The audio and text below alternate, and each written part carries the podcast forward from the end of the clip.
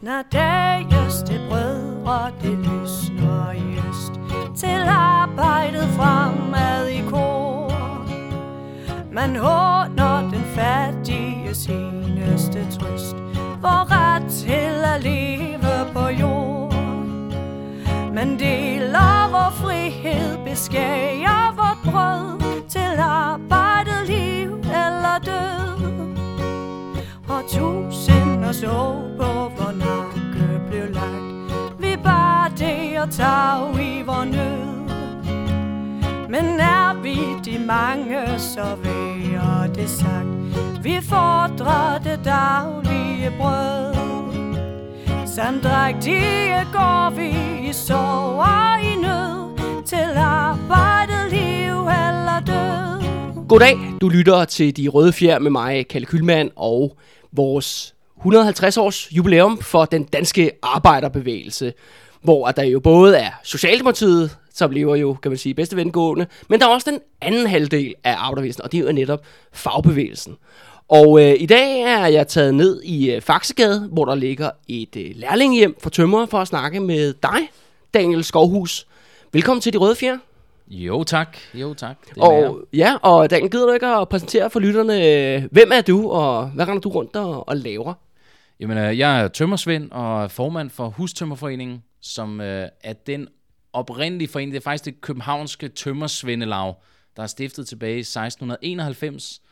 Og vi er den forening, der har, hvad hedder det, øh, som fagbevægelsen er vokset ud af, eller Tømmernes Forbund er vokset ud af, Ja, øh, op, i, op igennem tiden. Og ja, så man kan sige, og der efterhånden som øh, forbundet og øh, tømmernes fagforening her i København blev mere selvstændig, så har Hustømmerforeningen ligesom stået for nogle af de øh, mere traditionelle indslag i, øh, i øh, hvad hedder det, ja, altså i blandt tømmerne og øh, båret nogle af de øh, kulturer og tradition videre, som går, ja, flere hundrede år tilbage. ja. Øh, og det, øh, altså, det er jo lidt sjovt med det her med arbejdervæsen, fordi nu har jeg jo ævlet løs om Socialdemokratiet i rigtig mange episoder, og kommer også til at gøre det i den her serie. Jeg stikker rigtig mange flade ud og spørger ikke om lov først, vel?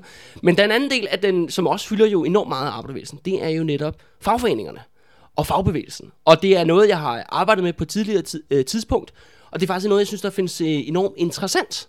At der er jo det her fagbevægelse, der har været med til at på mange måder at skabe det moderne Danmark. Øh, men det er en historie, som aldrig bliver fortalt. Fagforeningerne lever, og deres historie lever virkelig i skyggen, og lever også i skyggen af rigtig mange kedelige jubilæumsbøger osv. osv. Øh, og nu skal vi så sige, nu er vi jo rundet endnu et jubilæum øh, for, øh, for arbejdervægelsen. Og, øh, og nu har vi jo, øh, hvad hedder det, vi- ja, vi har jo en øh, forbindelse, dig og mig, øh, Daniel, og der blev du spurgt mig, om jeg havde lyst til at lave noget med fagforeninger, og det vil jeg rigtig gerne. Men i dag skal vi jo tale om ham, der hedder Tømmernes diktator. Karl From Petersen, som er tidligere formand i Tømmerforbundet. Men jeg tror også, inden vi går i gang med det her, øh, øh Daniel, så det kunne også være rigtig fedt, altså i forhold til, øh, fordi der er rigtig mange lyttere, som laver alt muligt andet. Du ved, de er studerende, de er pædagoger, de er lærere, hvad det nu ellers skal være, og folk, der også sidder i shippingbranchen osv. osv. Jeg er jo meget, øh, heldigvis da, et bredt spektrum af folk, der lytter med. Men gider du ikke at prøve at forklare, altså det der med, med at være tømmer, og det der med at være i en fagforening og sådan noget. Altså, kan du ikke prøve at forklare, sætte nogle ord på det i forhold til, til lytterne, inden vi går i gang med vores historie her? Jo, altså jeg kan sige, altså i det hele taget, så det her historie noget, det er, altså, det er også lidt nyere for mig. Altså vi begyndte for et års tid siden øh, i Hustømmerforeningen at grave lidt tilbage i historie, fordi vi havde en idé om, at vi gerne ville genetablere vores gamle lavskro, Ja, øh, tømmerkron. Og, så, og I så, har en meget så, lang historie tilbage til 1691. 1691, ja, og, og, og det, altså, så det, det, ja, det kunne næsten lave helt afsnit om. Ja, ja, ja, selvfølgelig. Men øh, så, så det der med at grave længere tilbage, altså indtil for et år siden, der var min øh, sådan, historieforståelse nok sådan lidt mere almen. Ja. Øh, jeg havde sådan en idé om uh, fagbevægelsens øh, oprindelse og hvordan og det hele, og noget med Louis Pio og alt sådan noget. Ja, Men jeg vil faktisk sige, efter vi begyndte at grave i det her i anledning af det der, så, så fandt vi ud af, at på den tømmerkro der, som vi har drevet i et par hundrede år forskellige steder, på forskellige adresser, at det faktisk er der, hvor øh, ja, altså, det hele er startet med Louis Pio og alt det der. Det er, på det, det er på den kro, de har holdt det møde, hvor de stiftede ja, den internationale arbejderforening. Og det, det var bare et eller andet, hold nu kæft, mand. Så, er det lige, så der blev bare lige noget historie, noget der, der gjorde, det blev vi nødt til at, at Ja. ja. fortælle og alt sådan noget. Fordi jeg tror måske, min forståelse for øh, fagbevægelser og alt sådan noget, har nok været, at øh, så længe jeg har været aktiv, øh, så, så har jeg hele tiden haft en eller anden idé om, at vi skulle lidt tilbage til nogle rødder. Ja. Altså, der Nogle var, traditionelle værdier, eller, ja, eller altså, hvad? vi, vi har nogle sindssygt stærke systemer, som fungerer rigtig godt i fagbevægelsen, hele den danske model, og med mm. en masse ting, der er omkring det, som, som er stærke og fungerer godt, men, men, øh, men den, det system, der er, tager, har ikke i sig, at man ligesom engagerer sine kollegaer, ligesom tager initiativ, altså at vi er flere, der tager initiativ til at få indflydelse på vores arbejdsplads i tilstrækkelig nok grad, så organisationerne øh, har nok i dag, det, det kan være, det hjæl- hjælper lidt på det, men altså i hvert fald en lang periode mistet lidt deres forankring blandt de medlemmer, man egentlig har. Ja. Så den der forståelse med, at man er en del af en bevægelse, og man er med til at opbygge noget stærkt og noget, alt det der, det, det har jeg altid øh, Og det der lidt. fællesskab, vel? Ja. Og, ja. Ja, så, så det har lidt været min forståelse. Man, man ligesom skulle måske prøve at finde tilbage, fordi jeg, jeg har jo hele tiden vidst, at øh, dengang man startede det hele, jamen så, så startede det i, øh, i, øh, over køkkenbordet ude hos en eller anden, der ja. så var formand, øh, og om fredagen kunne man komme ned og købe et frimærke og sætte i sin bog og, og alt det der.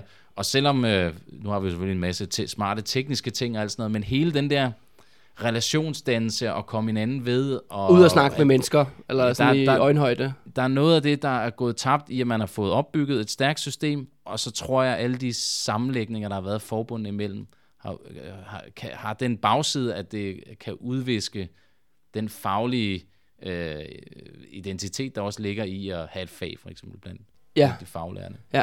Men må jeg spørge dig, Daniel, øh, altså tømmer, hvorfor lige det håndværk? Altså for dig, sådan personligt. Ja, for mig person- ja, altså, det, jeg, jeg, jeg startede i, hvad hedder det, på øh, øh, tømmerskole. Jeg kommer fra Svendborg oprindeligt, og der startede jeg faktisk, da jeg var 16 eller 17. Øhm, og så gik jeg der øh, halvt grundforløb, og jeg kunne simpelthen ikke sidde stille, så jeg skulle mm. ud og videre og lavede en masse andre ting og hudlede rundt og øh, har lavet alle mulige ting. Men jeg vidste fra den gang af, at jeg siger, men jeg kan sgu altid, når jeg ikke lige kan finde ud af det. Det var sgu egentlig meget fedt, det der.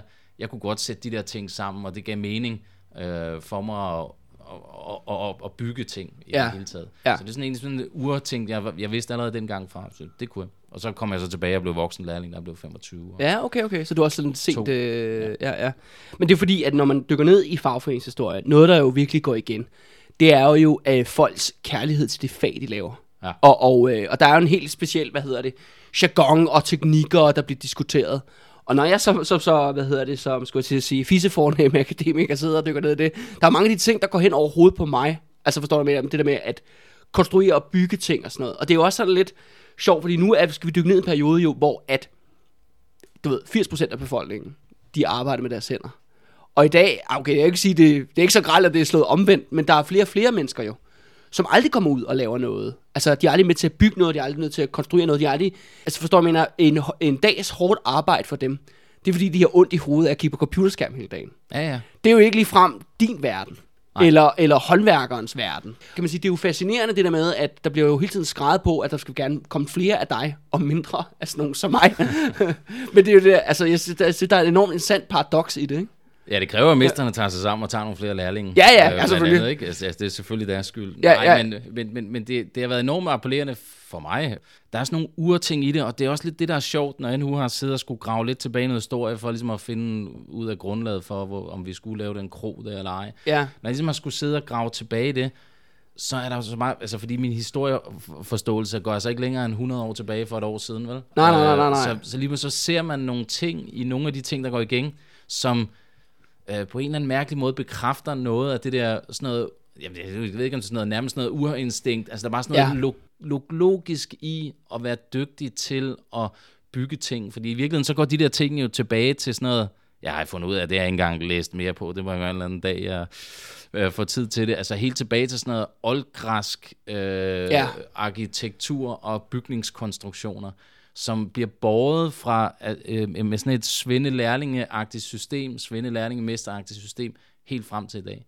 Ja. Og det er bare vildt. Der er jo et eller andet i det der, når det her fungerer, når der har været noget organisation og omkring at videregive teknikker og udvikle på dem og alt sådan noget. Altså, der er jo et eller andet fascinerende i det, at det faktisk er sådan, vi or- lidt organiserer håndværket stadigvæk i dag. Ja, ja, at det baserer sig på noget, der er virkelig... Så det synes jeg var noget af det vildeste ved at have ved alt det der historiegraveri. Det var i virkeligheden at få Ja, altså, opdage, andet- at... åbne sådan en dør, øh, der går 2.000 år tilbage. Og så, Ja. Ah, ah, det sgu for weird det her. Så det, det har jeg lige måttet lade ligge lidt. Men, uh, Ja, og, det, og, og sådan noget, det elsker jeg jo, det der med ja. Netop. Der er jo en pointe der med, at historie er jo overalt, hvis man gider at kigge efter det, ikke? Og netop, ja, selvfølgelig, selvfølgelig folk, der arbejder med træ jo, ja, det er jo tilbage til civilisationens vugge i princippet, ikke? Og jo en, en stolt, øh, kan man sige, tradition og kultur, ikke? Altså, øh, og, og der kan man sige, at fagfor, fagforeninger er også blevet lidt måske en, måske en moderne aftale, men det ved du øh, jo mere om, end, end jeg gør. jeg synes, jeg har fået stødt på sådan en meget fin beskrivelse af, hvad håndværk er, som, øh, som faktisk, kan, når man så trækker det tilbage, giver rigtig god mening. Og det er, at man siger, det er øh, en blanding af videnskab, erfaring og samarbejde. Og det er virkelig en enormt god beskrivelse når man skal beskrive noget af det der, hvad fanden er det, der giver mening i, at du øh, er håndværker, som du ikke rigtig, jeg ikke rigtig har altså, kunne sætte sådan nogle dybere ord på i hvert fald. Så, så er det noget af det der, fordi du har videnskab, fordi du har geometri, trekanter, det kan bære, mm. altså udregninger og, og, og, og de her forskellige ting. Men det er ikke nok i sig selv. Altså, du kan ikke bare sætte en ingeniør til at regne ud, hvor en bygning den skal være. Du skal også lige have noget erfaring Ja. i, i praksis, hvordan, hvordan kan de her ting ligge oven på hinanden og, og, og, og tage af. Altså, og så har du samarbejde, fordi du kan ikke bygge et hus alene. Ikke? Ja, Øh, og du har forskellige... altså, I dag skal du også arbejde, samarbejde med ingeniører, arkitekter, byggeledere og andre faggrupper og alt sådan noget, for overhovedet at få det til at lykkes. Men ligesom de der ting til sammen, og, og være håndværk, og være dygtig håndværker, der skal du have lidt af det hele. Ja. Det- Du kan, ikke, du kan ikke bare være god til det ene. nej, Du kan ikke sidde og snakke dig til et hus med et godt samarbejde. Du kan ikke, øh, hvis du kun har erfaring, men ikke, øh, men ikke har en tegning at arbejde ud fra, så kommer du sgu heller ikke langt.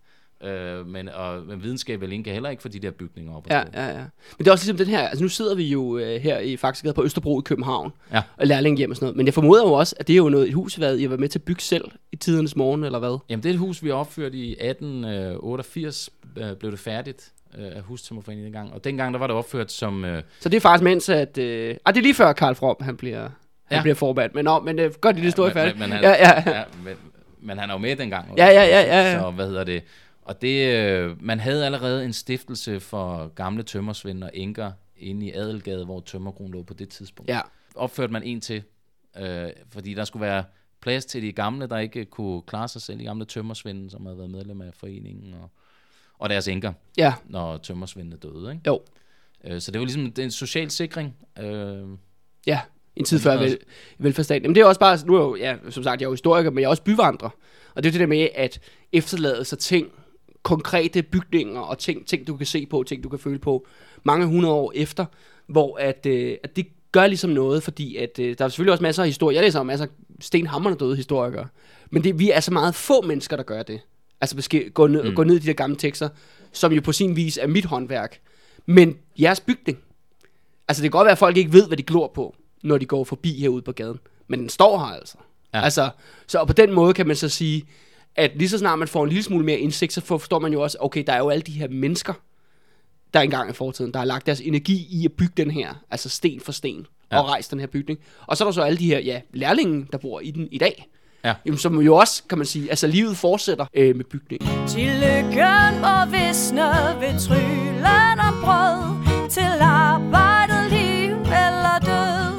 Men øh, ved du hvad, Daniel, nu synes jeg, at øh, vi har svælget nok i, øh, hvad hedder det, i de finere detaljer og, ja. Og kærligheden til fadet og alt muligt, fordi nu skal det altså fandme handle om en, øh, om en hårdslående herre ved navn Karl From Petersen. At hvis vi skal forstå fagforeninger, og hvordan de ligesom kommer, og nu har du allerede fortalt os jo, at tømmerne er jo en af de absolut ældste.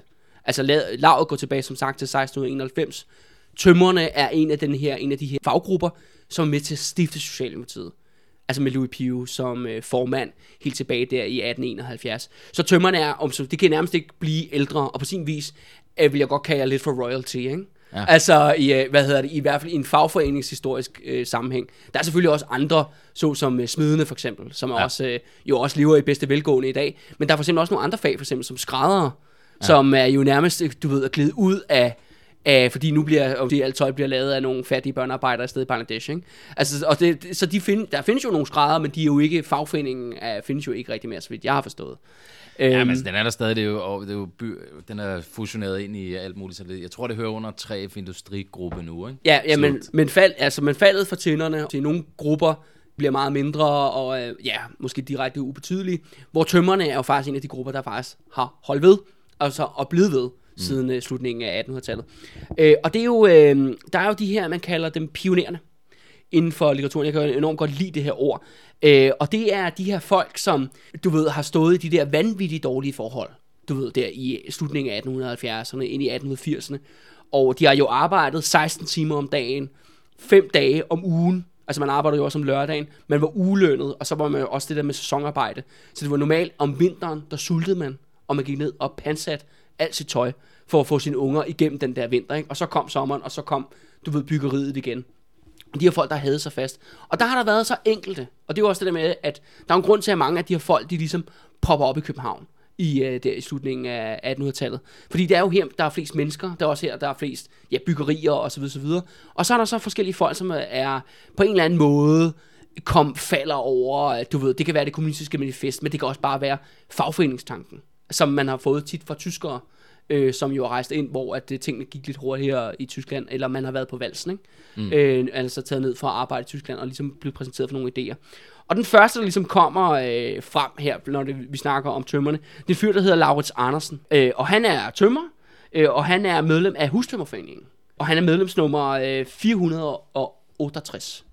Og øh, altså, nu er vi jo faktisk, nu er vi jo på den rigtige, din rigtige side af det 1900. Ja. Men altså, altså Daniel, Hustømmerforeningen i 1870, hvad er det for en, øh, det for en størrelse?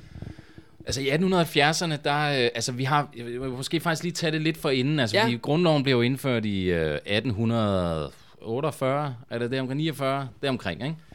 Øh, og, og, og med den kommer næringsfriheden. Ja, Det vil sige, øh, indtil da, der var det jo kongen, der bestemte, og, la, og, og lavene var organiseret som bylav, øh, og, og havde monopol på at lave det arbejde, som deres fag var. ja, Og det blev ophævet med grundloven. Der blev lavet sådan en, øh, en øh, 12-års overgangsordning, eller noget Ja. af den stil, frem til start 60'erne, hvor lavene stadig havde de, nogle af deres privilegier. At 60'erne, og så det er jo sådan 10 år før det der, ja. der er vi ligesom, der er det hele blevet nulstillet systemet, ikke? Og siger, Man kan bare der sige, ingen- at traditionen er blevet sprunget i luften, ikke? det er det, og der Ja. ja. er enormt meget diskussion på det tidspunkt i lavene, i de forskellige lav. Mange af de andre lav var jo altså primært mesterlav alene, og så var svendene underlagt mesterlavet. Der var nogle enkelte af de store fag, de, de var splittet, ligesom vi har været i et mesterlav og et svendelav, og de er jo så derfor i en eller anden grad forhandlet tilbage til, fra, fra man nu er splittet. Så vi var faktisk ret meget tunet ind på det, der skulle komme, altså den, den nye tid. Og mesterlaget havde det rigtig svært med overgangen øh, vores mesterlag, altså Ja. tømmernes mesterlag. Men øh, Hustømmerforeningen be, bevarede faktisk deres medlemskaber enormt. Der var stort set ikke noget frafald i den periode, altså som, øh, på grund af den der overgang der. Så vi har faktisk stået ret stærkt over for vores mestre, da de nye tider ligesom trådte ind. Og vi havde faktisk også en, øh, jeg ved inde at finde sådan en, en pamflet fra året før grundloven bliver vedtaget, øh, som Hustømmerforeningen har lavet, og 250 svende har skrevet under på, øh, byder de nye tider velkomne, Ja, øh, men så lige har et par gode, øh, hvad hedder det, råd til den nye offentlighed om, at man skal, at det er altså ikke hvem som helst, der kan bygge. Ikke? Man, må, man skal bevare øh, svendeprøverne og mesterprøverne og sådan noget. ja.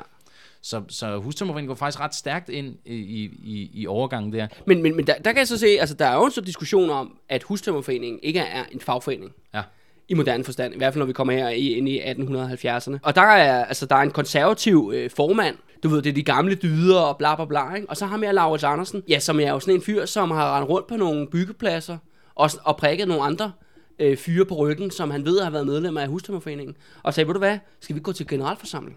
Så jo, det skal vi da.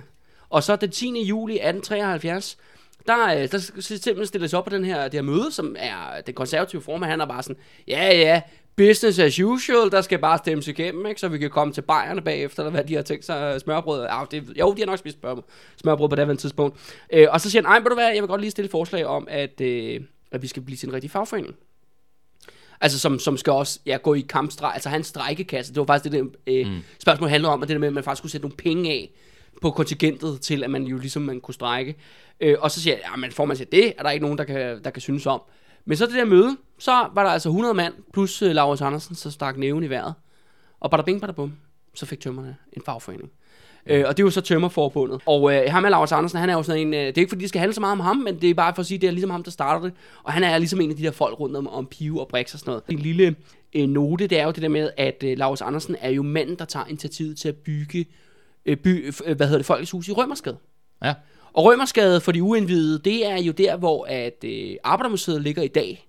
Men det var simpelthen Socialdemokratiets, skal vi kalde det, hovedkontor, hovedmødested i hele den her periode. Det var altså det var en tømmer, der, der tog øh, den beslutning om, at det hus skulle rejses, og ligesom ledte indsamling, og selvfølgelig var der murer med, og alle mulige andre faggrupper med til. Det er jo ikke kun tømmernes hus. Men jeg synes bare, det er meget sjovt, Daniel, at det er faktisk det nærmeste af jer, som måske er lidt mere ret til det end så mange, end, end så mange andre, når det nu var en tømmer, der ligesom øh, tog initiativet, ikke? Ja, det får du ikke mig til at modsige. Nå, okay, altså, nå, okay, det, det er godt nok. Øh, øh, og, det, men, og den her huse blev øh, færdig i 1879. Øh, og det er jo sådan en anden ting, det der med, at når man beskæftiger sig med fagforeningshistorie, der tit er meget, at synes jeg, øh, det er ærgerligt, øh, desværre, at mange af de mere morsomme detaljer, de forsvinder ligesom ud af de officielle jubilæumsskrifter.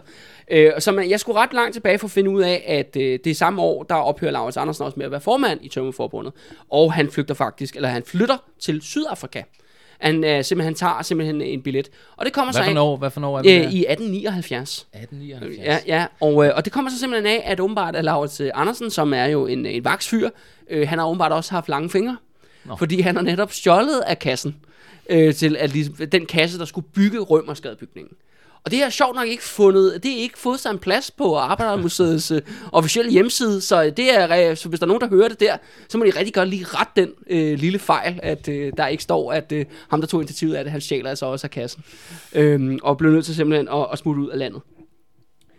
Øh, Jamen, jeg kan måske, altså, ja. hvis jeg skal tilføje noget på det der, så er det, så er det i, øh, øh, altså det er jo i 1871, at den, altså, de der socialistiske idéer, der kommer ind med øh, Louis Pio og Ja. ja. altså, i de socialistiske blade og sådan noget, det er jo sådan noget øh, start 1870 Ja. øh, og sådan noget, og, og hele de der gry, og det er også det, det er der enormt meget diskussion om i de der gamle lavskredse der, specielt de der svendelav der, Ja. øh, fordi det er jo organisationer, hvor svende mødes, og jo, vi har jo forhandlet med mesterne i ja, 180 år på det tidspunkt, ikke? Jo. Så øh, hvad hedder det? Så, så hvis man skal sige noget, så... Øh, Det er også en potentialisering af håndværket, ikke?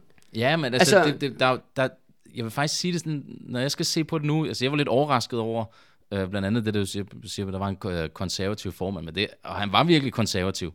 Der er kommet de her nye socialistiske idéer, som giver nogle svar på nogle, øh, hvad hedder det, på, på nogle klare øh, samfundsstrukturer, øh, men samtidig så har de, ligesom, de, de, man, altså de vælger jo også Louis Pio og alt det der, at skabe bevægelsen øh, efter øh, efter den her fagopdelte struktur, som de jo ikke nødvendigvis har gjort i, i andre lande. Mm. Så der er virkelig en, en udveksling af ting, og, fordi man kan sige, internt, der er de jo uenige, og de diskuterer præcis som du siger, Ja. og det ender i, i 72 opretter understøttelses, øh, understøttelseskassen. Ikke? Jo, jo, jo. Man har jo hele tiden haft sygekasse og begravelseskasse, men øh, nu får man øh, tilføjet det her understøttelseskasse, og Ja. det er altså til konfliktbrug, Ja. ja. til at understøtte folk, når de er i anerkendt konflikt. Og det er øh, faktisk nogle af de første fagforeninger, starter som de der kasser der. Der hedder det ikke fagforening, der hedder det bare understøttelseskassen. Ja. Nogle af de andre fag øh, også rundt omkring. Og det er jo simpelthen, fordi det er så centralt et element i, man kan sige også, Louis Pio agiterer sindssygt meget for det, at, øh, at hvis man vil kaste sig ud i en konflikt, så skal man oprette understøttelseskasser, så man, man må simpelthen ikke kaste sig ud. Det er uansvarligt at kaste sig ud i en konflikt, hvis ikke man kan understøtte medlemmerne. Mm. Fordi at strækken er et tvækket svær, siger han. Ja. Og det, og det synes jeg er meget sp- spændende, fordi de diskussioner der, det, dem kan jeg godt øh, genkende til heroppe i dag, og når ja. Ja. vi snakker overenskomstforhandlinger og alle mulige forskellige konflikter derude. Og det øh, synes jeg er meget rigtigt med, og, og nøglen til alt det her, hvis man, hvis man vil noget større øh, ændrende i samfundet, så, så synes jeg faktisk, der er nogle elementer i begge dele, både de socialistiske idéer om, at det her det er en, en magtkamp, hvor vi skal have en understøttelseskasse og alt det der. Mm. Men faktisk også det, de tager med sig fra fagforenings, eller fra den faglige struktur før det, som er det der fagopdelte, som giver en enorm stærk samfundsværdi. Både i sådan en øh, øh, samfundsstruktur og stor for men jo også en enorm stor værdi, at hvis vi kan, ligesom vi gjorde, dengang vi var svindelav, kan holde disciplin i vores egne rækker, så kan vi også levere noget til samfundet arbejdsmæssigt, mm. som har sindssygt stor værdi. Og det er jo virkelig en kombination af det, der gør en rigtig, rigtig, rigtig stærk organisation. Men det kræver, at du har fokus på at holde alle sammen.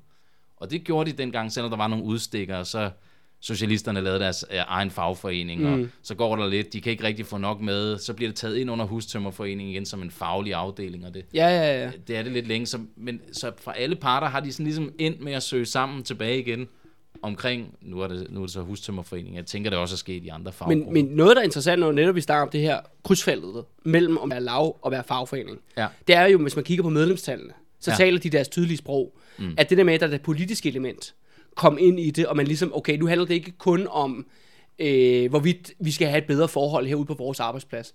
Det handler jo egentlig også om fremtiden og samfundet, og jeg formoder også deres børn, deres familier, tænker jeg lidt, fordi der jo hører også alle de andre ting til. Mm. Du nævnte selv sygekasse for eksempel, ikke? altså man har sikkerhed under sygdom, men der kommer jo også øh, bygninger, som den bygning, vi sidder i, og så videre, så videre Ja. ikke? og det der med, at man skaber fremtiden, og der er jo det der med, at det, så kan man jo diskutere frem og tilbage i lang uendelighed, og det bliver de ved med, og det skal sgu nok også gøre til det her jubilæum, hvor meget de socialistiske idéer har betydet for arbejderbevægelsen.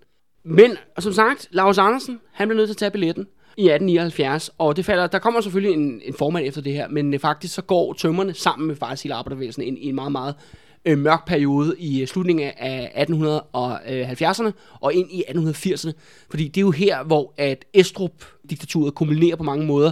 Louis Pio, han stikker jo af til USA, øh, han ja, får de der 10.000, øh, og stikker af, og der er generel repression jo, altså der bliver slået hårdt ned.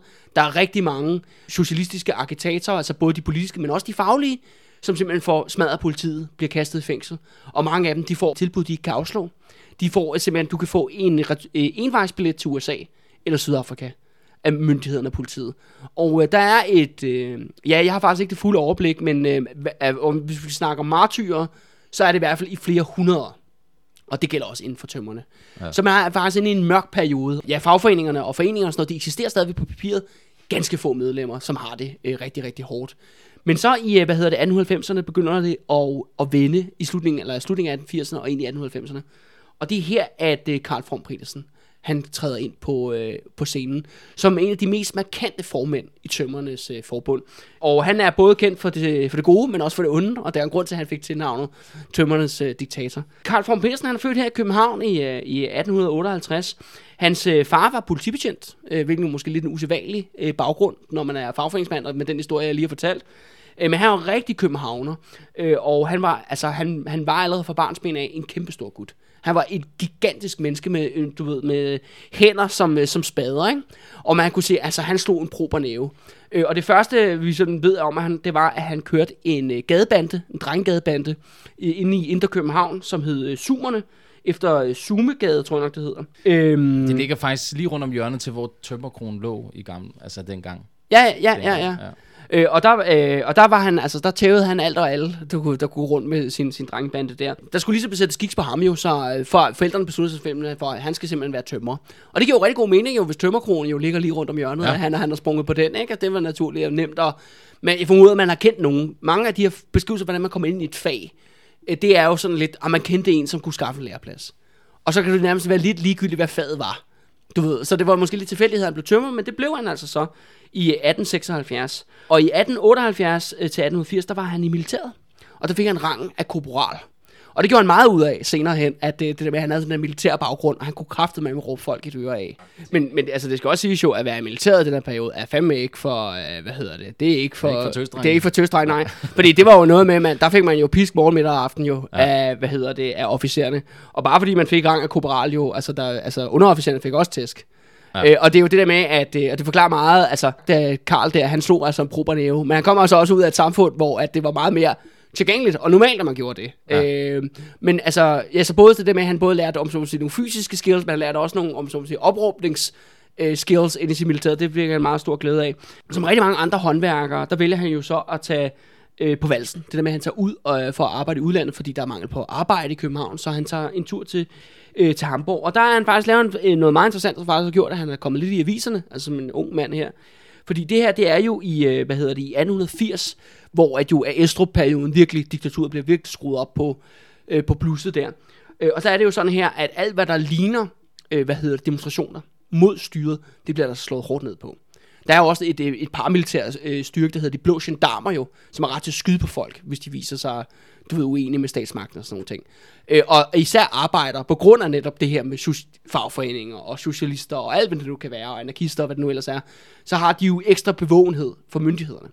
Så øh, det er sådan her, at... Jamen altså, det er, det, det Ja. er for, for eksempel det der møde hvor, øh, på Tømmerkron, hvor Øh, Pio, han stifter den Ja, der er politispioner jo, ikke? Ja, altså det, de, de, de bedste kilder til det møde, det er øh, politispionernes øh, Rapporter. rap, rapporter. Ja, ja, ja, ja, ja. Øh, altså det er med med. Der, der har du et fuldt et referat, vil jeg sige det. Men der står, øh, hvad hedder det, Karl sammen med rigtig mange andre tømmer, der skal en tur til, til Hamburg, og øh, de får faktisk øh, billetten øh, jo betalt af, af blandt andet af lavet med til at, øh, eller fagforeningen er med til at betale, så de kommer afsted. Og de står der øh, på, på tolvboden faktisk, øh, de her grupper håndværkere, der står faktisk politibetjent bare for at holde øje med dem og se, hvad de laver. Men de kommer altså bord på det her øh, skib, de skal ud og sejle med, og det her skib, det ligger så ud for kaj. Og, øh, og så står altså, de her håndværkere, de står selvfølgelig op på dækket jo, og, øh, og nyder ligesom udsigten. Og der begynder simpelthen øh, Karl her at starte en demonstration ude på skibet, hvor han netop råber ned med Estrup. Altså, hvor han øh, er jo en stor mand jo, kæmpe mand. Altså, alle beskrivelser af ham siger, at han er jo øh, stout, som det siger, det der old school. Det betyder altså, at han er gigantisk, ikke? Og altså, han har, han har jo, hvad hedder det, stukket hovedet over øh, højere end alle de andre tømmer. Han begyndte bare at råbe ned med Estrup, og få alle folk til at råbe det. Og det er fordi, lige så snart de har lagt ud for kaj, og politiet står inde på kajen, jamen, så er det lidt, ah, man har ikke tænkt sig at få skibet til at vende op. Det er også for besværligt. Så de får faktisk lavet om, så at sige, en sejlende demonstration ud af Københavns Havn. Men de kommer også afsted til Hamburg, kan man sige, og på den måde er de uskadelige. Og slævnes kun hadet den ulmende glød Til arbejdet, liv eller død Men øh, han kom så hjem igen, og, øh, og så får han arbejde på, øh, på Frihavnen, og, øh, og, øh, og i 1887, der begynder han at blive mere og mere, øh, hvad hedder det, aktiv ja, i øh, Tømmerforbundet. Og, øh, og der øh, begynder han jo virkelig at organisere øh, fagforeningen, faktisk at genrejse fagforeningen på sin vis. Fordi som sagt, den eksisterede på papiret, men den har haft en stor, stor modgang.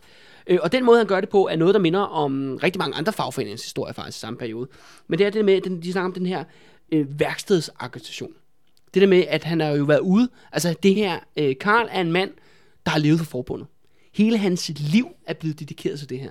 24 timer i døgnet. Øh, det var sådan her i mange år, at øh, efter han blev valgt som formand, så blev hele forbundet styret fra hans lejlighed inde i Indre København, mm. hvor han kun havde omsider én hjælper, og det var hans kone. Ja. Der var sekretær, ikke? Ja. Som, som, som, det var hende, der styrede alt papirarbejdet. Øh, og så øh, var han ude. Og det der med, at han er en af de folk, som har rejst land og rige rundt. Altså, hvis der var nogle tømmer i Skive, der skulle have en opsang, eller du ved, skulle organiseres, jamen så tog han simpelthen togbilletten derover øh, og simpelthen holdt øh, møder. Og det er jo også noget, hvis der var blokader, jamen så var han selv med på blokaderne, og hvis der var skruebrækker, der prøvede at komme ind, så fik de tæsk af formanden, for at prøve at bryde øh, strækkelinjen, ikke? Ja. Øh, og så, du ved, han er en mand, som er alle steder og ingen steder, du ved, og, og, og fagforeningen er sådan nærmest personaliseret i hans person.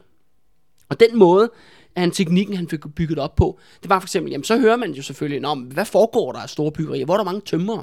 Eh, for eksempel i København, ikke? der kan man forestille sig, at der er et byggeri derovre, og der er et byggeri derovre. Så det han gør, er, at han finder ud af, Nå, hvor drikker de henne?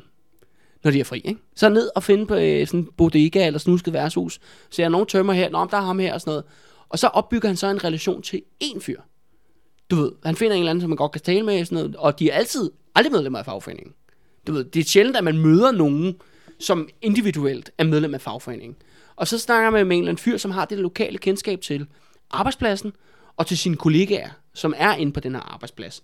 Og så siger han, jamen, øh, hvad, hvad er der galt? Og så, snakker. og så er der jo altid et eller andet galt. Ikke også, Daniel? Ikke? Ja, der, er, der, er, der er altid et eller andet galt. Ikke?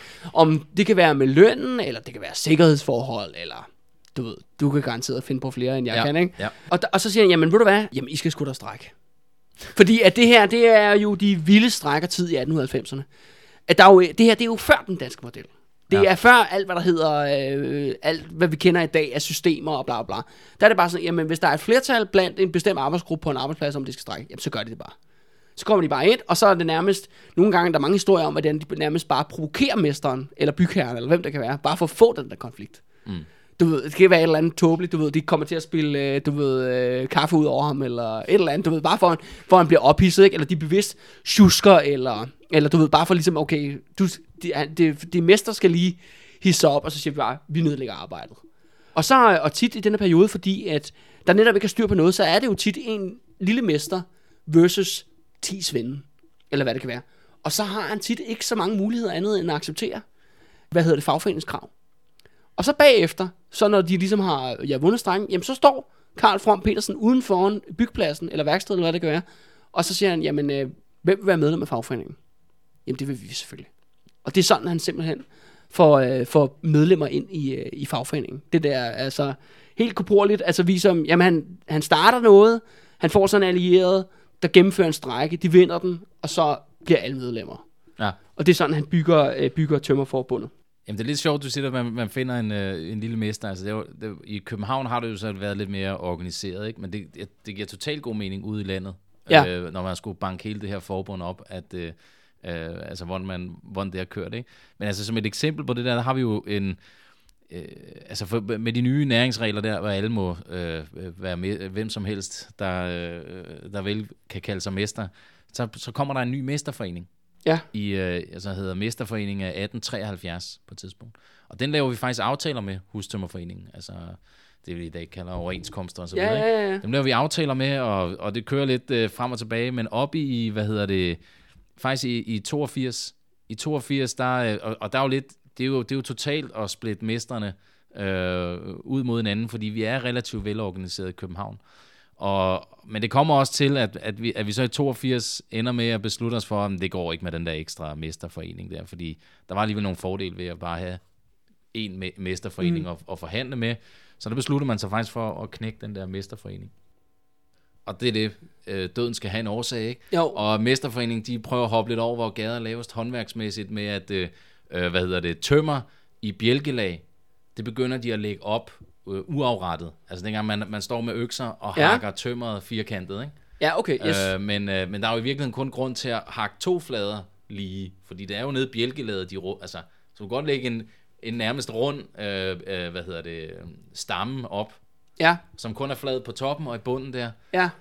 Øh, men, øh, men der, for, der bruger man det som anledning til ligesom at sige, ah, det er nu, vi gider ikke have den der mesterforening mere. Så vi siger, hvis I gør det der, så skal vi Fordi stadig... at jeres bjælker ikke er hugget ordentligt til. Ja, Så smadrer I hugger jer. ikke bjælkerne Ja, ja. ordentligt til. Jamen, det er den ene Ja, ting, jeg ja. siger, jeg siger, vi vil have betaling for, som om vi havde hugget dem til Ja, hvis I vil lægge dem op sådan der, ikke? Jo. Og det er jo nogle, te- det, det er nogle argumenter, jeg kan genkende lidt i dag med, Ja, ja, ja. med, nogle, te- øh, med nogle ting der. Og det, og det vil de jo selvfølgelig ikke være med til, så det gør de til deres sag. Og så lukker man den forening der. Så sætter man de medlemmer, der arbejder der til at strække, og den lukker. Og de, de, svinde, eller de mester, der overlever, må melde sig ind i Ja. Københavns Tømmerlag. og det er, jo, det er jo den der gang, hvor man kan kvæle nogle små mestre, ikke? Det er svært ja. at kvæle de store, men man kan altså tage de små. Men de har været helt gode i starten, fordi man har kunnet få sin vilje med dem rundt omkring. Men lige så snart de blev lidt for sammentømret, den der nye mesterforening der, ja. så, ah, så er det sgu lige meget. Så er det alligevel det samme som det andet. Ja, så lukker vi dem, ikke? Jo, jo, jo, jo. Så, så der er helt klart noget af det, noget af det samme historik. Men Karl, sådan en form, fyr som Karl From Petersen, det sjove er, at jeg tror, at alle forbund, de har nærmest karakterer som ham. Ja, Øh, ja, ja. Folk, der har mindet Den om ham. arketype jo. En, en arketype, ja, ja. Og, øh, altså, man kan, altså, jeg har jo valgt at kalde dem pionererne, ikke? Man kan også bruge et andet ord for dem, pamperne for eksempel, hvis man har lyst til, hvis man er, hvis man er en fjende af foreningen. Men ved du hvad? Jamen, det kommer vel først senere i tiden. Ja, men det er jo faktisk også her i, i starten af 1900-tallet og af 1890'erne det begynder at opstå. Karl From Petersen, ja, han på banket tømmerne op igen, bliver selvfølgelig formand i 1890. Øh, og jeg vil gerne Ja, det, er utrolig ligesom, det er ligesom det, at de har sådan en stiftelse igen, genstiftelse, Ja, ja, ja, et eller ja, andet. ja. Der er faktisk noget diskussion der, fordi nogle af foreninger, altså nogle af de små øh, fagforeninger ude i landet, de, har, de er gået sammen med murerne rundt omkring nogle af de lokale steder ude på landet, meget i Jylland. Ja, fordi det er altså bygningsfag, ikke? Ja, ja, ja. Det kan også give Øh, har, mening jo. Ja, man har organiseret sig øh, sammen med dem, og vil derfor ikke være med fra stiftelsen af, så det er kun sådan en halvdel af landet der er med, der må ligesom genetablere det der tømmerforbund der. Men ved du hvad, øh, Daniel, jeg vil rigtig gerne læse en beskrivelse af Karl Form Petersen. Ja, af en tømmer, en tømmer, der hedder Albert Olsen, som jo så har kendt ham, ikke? Altså, men det skal ja. Siges, han har skrevet det her efter, at Karl var død, fordi han turde ikke at sige det, mens han var i liv. øh, så øh, yes, øh, han skriver, Dansk Tømmerforbund, det var ganske simpelt From Petersen. Sådan opfattede han det selv og forlangte af alt, at andre skulle gøre det samme. Ellers skulle de få med From at bestille. Han havde ganske vist hovedbestyrelsen og forretningsudvalget, men de måtte helst ikke gå ham imod. Gjorde de det, så søgte From Petersen alligevel at tvinge sin vilje igennem. Han skyede aldeles ingen midler for at nå det mål, han havde sat sig og mente. Han havde den mest soleklare ret dertil, for Dansk Tømmerforbund, det var ham, og ingen anden.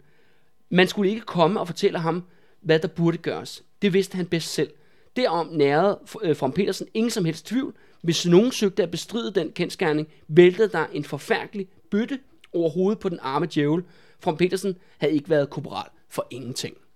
øh, og det her er, øh, det er jo derfor, at han har til, øh, fået tilnavnet Tømmernes Diktator. Fordi at det der forbund, ja, der var en bestyrelse, der var forretningsudvalg, der var medlemmer, der var du ved, kongresser og hvad der nu ellers skal høre til i sådan foreninger, der blev stemt og sådan noget. Men det var altså From Petersen, der slog takstokken. Øh, og en anden ting, som er også virkelig sådan sjovt, og er også noget, han blev sådan kendt for, blandt andre fagforeninger, øh, fagbosser og sådan noget, det var jo, at øh, han kunne rigtig godt lide at svine folk, og han kunne rigtig godt lide at svine folk ved at bruge dyremetaforer. Det var han voldsomt glad for. Altså, jeg ved ikke om, når han havde fri, han brugte al sin tid i zoologisk have, eller hvad han gjorde. Men det var sådan virkelig, at øh, du ved, folk, i- da den senere kommer til arbejdsretten, der blev alle de sløve byråkrater i arbejdsretten, de blev altså til sløve elefanter. Dogen, tung dyr. Øh, og for eksempel skruebrækker, de blev til frygtsomme ræve øh, og hare. Ja, og ræve, det var de arbejdsgiver, der ville gerne smide dem osv. osv. Og folk, der ikke ville melde sig ind, altså tømmer, som var sådan indifferente for fagforeningen, de blev til, øh, til søvnige øh, flodheste for eksempel. Så, der, altså, så det var den måde, han, han kø, øh, kørte det på. Øh, og det var også enormt, kan man sige, hvad hedder det, farverig øh, øh person. Ikke? Og jeg vil faktisk egentlig også gerne lige øh, læse lidt videre, faktisk, fordi ham der Albert Rosen, han er netop skidegod netop øh, til hans observationer af, af, af From Petersen. From Petersen øh, kunne tiltale folk i øh, et sprog med gloser og skældsord, der kunne få den mest øh, hærdede håndværker til at falde på halen. Øh, når striden var overstået, havde han til gengæld let ved tilgivelse, og så elskede han hyggen, nød samværet ved andre, og var næsten barnlig glad ved venlighed og anerkendelse. Når From Petersen så, øh, så mange år kunne optræde næsten som diktator, skyldes det midlertid ikke blot hans us, u, uselviske forhold til forbundet og hans ud, øh, udprægede kampegenskaber. Men det alene, han, alene ville han ikke kunne klare sig. Men From Petersen var i virkeligheden en meget klog mand i besiddelse af en udpræget ordenssans og administrativt talent. Den, der studerede hans rundskrivelser og korrespondencer med afdelingsformændene lige fra forbundets stiftelse, kan ikke lade være med at beundre den logik, hvormed han travler en sag op og klarlægger den. Faktisk havde han øh, store pædagogiske evner og formåede at få en bestyrelse til at se, hvilke betingelser der fandtes for sejr og hvilken for nederlag. Han skjulte ikke af falsk beskedenhed, at han anså sig selv for at være den klogeste, og det skal i sandhedens interesse siges, at det passede faktisk i de fleste tilfælde. Ja, det er næsten det værste. Det er, når Ja. ja. arrogante mennesker har ret. Altså. Ja, ja, ja, lige præcis. Ikke? Og så kan man jo så sige, Daniel, du er selv, øh, hvad hedder det, fagforeningsmand øh, i dag. Jo. Er, er, det noget, øh, er det noget, du kan ikke genkende til? Eller? Ej, nu er det jo, hustømmerforeningen har jo ligesom de sociale ting og lærlingeboligerne, ja. og, og, og forsøge, forsøge lidt at skabe det, noget miljø omkring den her branche, som giver noget af det sammenhold og stolthed, som jo også kan bruges i, i, mm. i, i de mere altså armlægningsmæssige sammenhæng, men altså, der har vi jo en brancheklub, der ligesom står for forbindelsen på arbejdspladserne og understøtte, øh, hvad folk har brug for der, for både at kunne levere og kræve det, de har pligt og ret til. Altså, Ja. så, øh, hvad hedder det? Så jeg, jeg, jeg har ligesom den lidt blødere del ved, Ja, ja, ja, okay. Og det er jo også det, der har været dengang. Altså, han- det er jo ligesom, han er jo vokset ud og blevet øh, spydspidsen ja. på bevægelsen, ikke? Jo, Og i spydspidsen, altså i den ting, helt konkret, når man er ude til de der faglige kampe, der har du brug for lidt mere øh, kommandostruktur, men, øh, men der er jo også mange, der falder, altså det er jo også en struktur, der ikke egner sig til fredstid jo, altså fordi Nej. det, det, det er jo netop lægger op til øh, intern korruption og Ja, ja, ja, ikke? ja, ja, Så, ja. så, så der er jo noget med, i forhold til kampmæssig sammenhæng, som var det, der var brug for på det tidspunkt, specielt øh, at der var nogen, der lagde så meget i det, der er det jo, der skal du have en kamporganisation ja, jo. ja, ja. Og det, og det er også det med, altså, øh, Karl From, han får jo sjovt nok mange fjender. Altså, øh, ja. Øh, arbejdsgiver selvfølgelig oplagt, men også internt i resten af fagbevægelsen. Altså bliver han kendt for, han var ikke til at spide skeer med. Og øh, nu er jeg ikke tømmer, men øh, jeg, altså, når jeg kigget på ham og, og prøvet at sætte mig ind i hans sted og sådan noget, det slår mig i hvert fald som om, at det der med tømmerne og tømmerfaget, at det var det, altså hans hjerte, det blødt for det der. Altså det var det, han dedikerede sit liv til. Og det er jo både det der med, der er både, om at sige, der er jo alt det faglige og øh, skal ordentlig løn og rettigheder og alt det der, men der var også det der med det sociale aspekt, tror jeg. Det er jo også det, og så, og så var han jo så også en, ja, en arrogant skid, der, du ved, der, der trynede folk, ikke? Øh, altså, og det, han gjorde det både øh, verbalt og korporligt i hvert fald også i sine unge dage. Ikke? Mm. Men det var sjovt, den her, altså jeg, jeg, jeg kan ikke lade være med, altså du ved, han, han har respekt for manden, ikke? fordi at det, han brændte så meget for sit fag og for sin fagforening. Det kunne jeg også sige, nu er jeg jo ikke selv, øh, jeg er jo sjovt nok ikke i nogen fagforening, vel, men altså som, som selvstændig historiker, men jeg synes, det er meget det der, det, det, det mangler der sgu, altså synes jeg, når jeg kigger ud på det faglige landskab. Hvor er ildsjælen, ikke? Og dem der, nu har vi jo også en formand, som er nede på gulvet, ikke? Du ved, han er der, hvor at kampen er hedest. Det tænker jeg også lidt, at det, det bliver meget sådan noget, øh, når man ser, nu mit kendskab til for, øh, formand er jo mest noget, man ser i nyhederne, men det virker bare som om, de sidder meget inde på nogle kontorer. Mm. Altså, altså det er det, jeg sådan læ- læser ud af den historie, og det er ikke fordi, jeg siger, at man skal gøre ligesom Karl von Petersen, men, øh, men det kunne da være interessant at, at tage nogle af de der dyder op igen, ikke? Jamen altså, det, det der altid har interesseret mig, det er jo netop, altså fordi det er jo det, som det har givet dengang. Det er relationen helt nede på gulvet. Øh, og, og faktisk det, når jeg læste det der historie, som jeg, jeg sagde det lidt, lidt før også, altså det jeg faktisk synes er lidt fedt at se i det der, det er jo, at der både er det der rent politisk øh, socialistiske halløj der, som rammer nogle ting i den nye samfundsorden efter den nye grundlov, og altså nogle modsætninger der, nogle økonomiske modsætninger og alt sådan noget, som giver rigtig god mening, men at man bibevarer noget af det, som giver rigtig meget mening i, den, i det der gamle fagorganiserede del der, mm. samtidig, og ikke får skyllet alt øh, badevandet ud øh, med de nye ja. tider.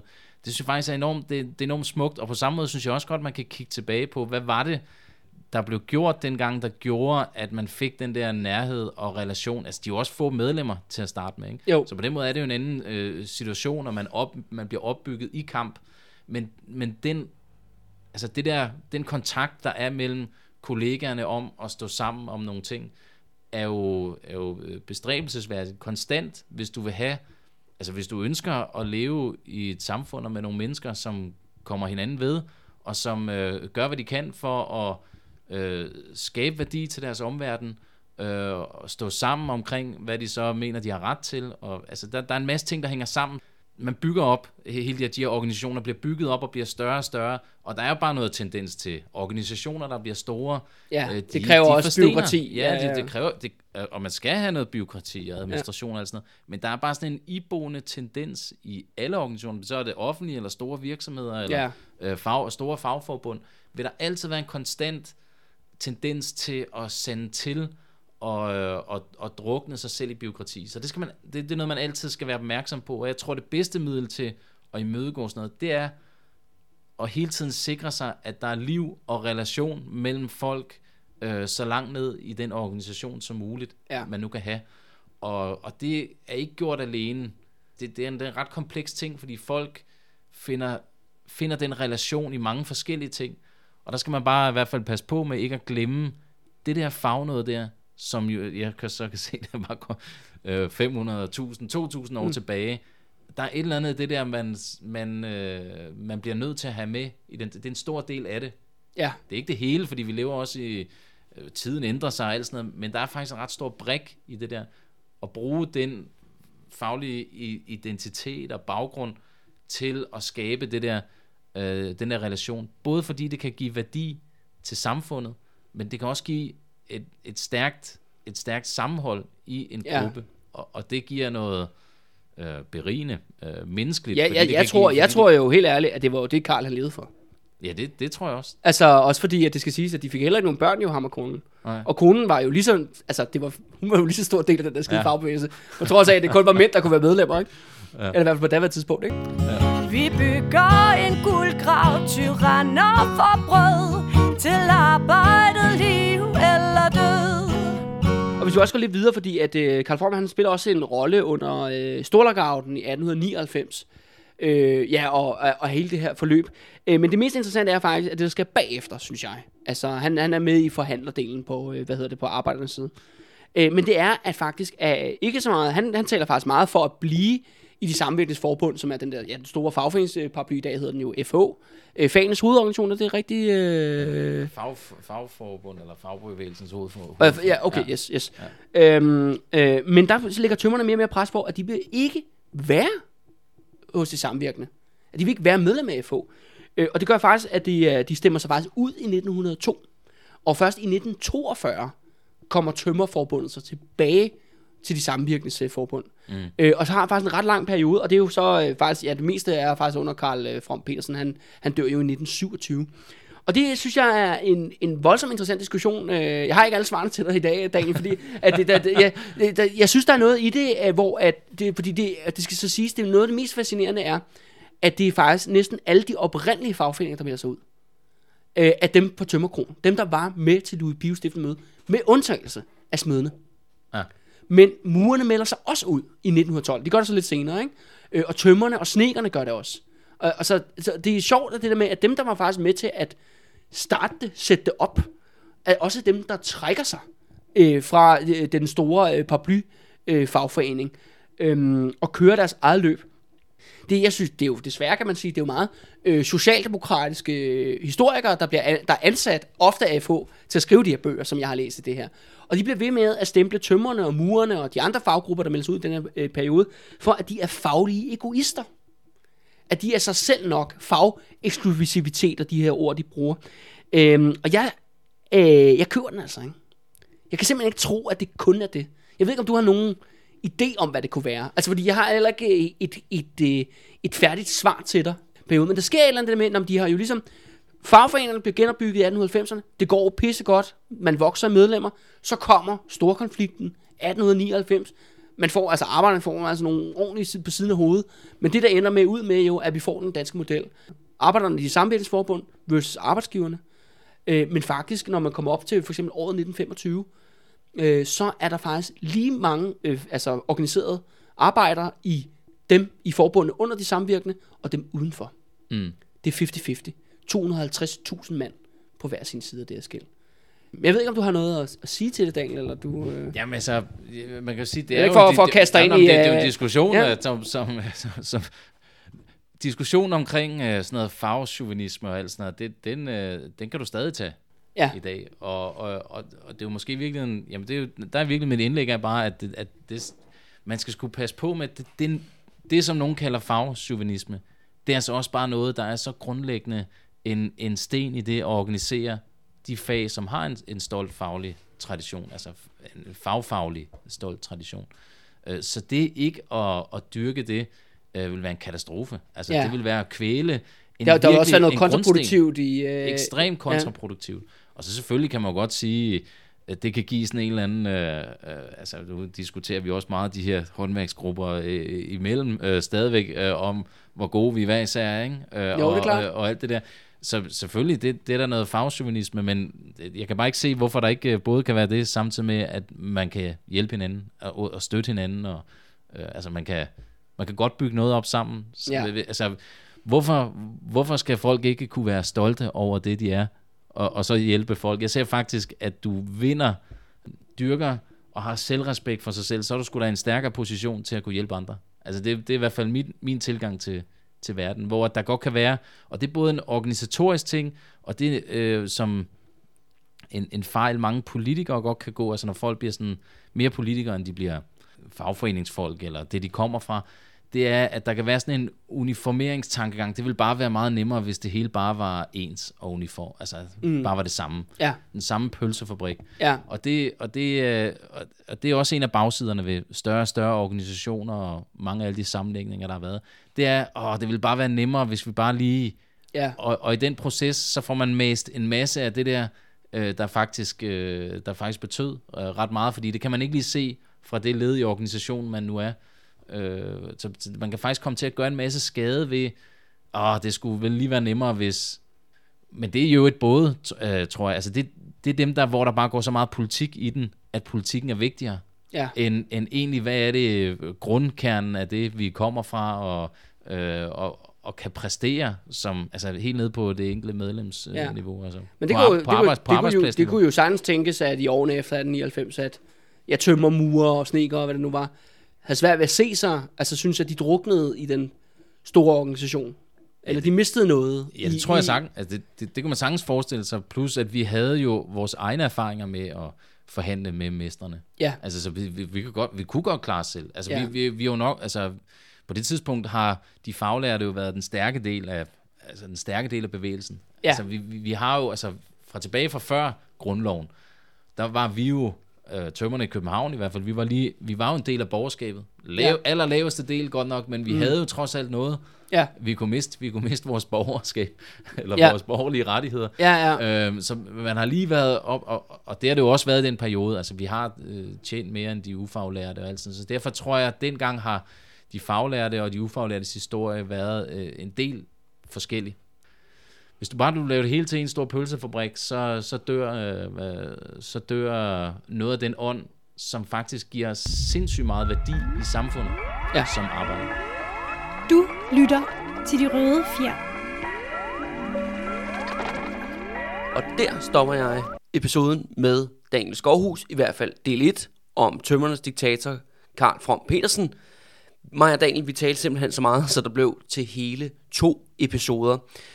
Men lyt med i næste afsnit, hvor at øh, vi skal tale om tømmerne og snekernes krig i Skagen i 1914, og ikke mindst om, da Karl From Petersen blev ekskluderet fra sin egen afdeling i København. knæger i samfundets fruer og. Lad falde, hvad ikke kan stå.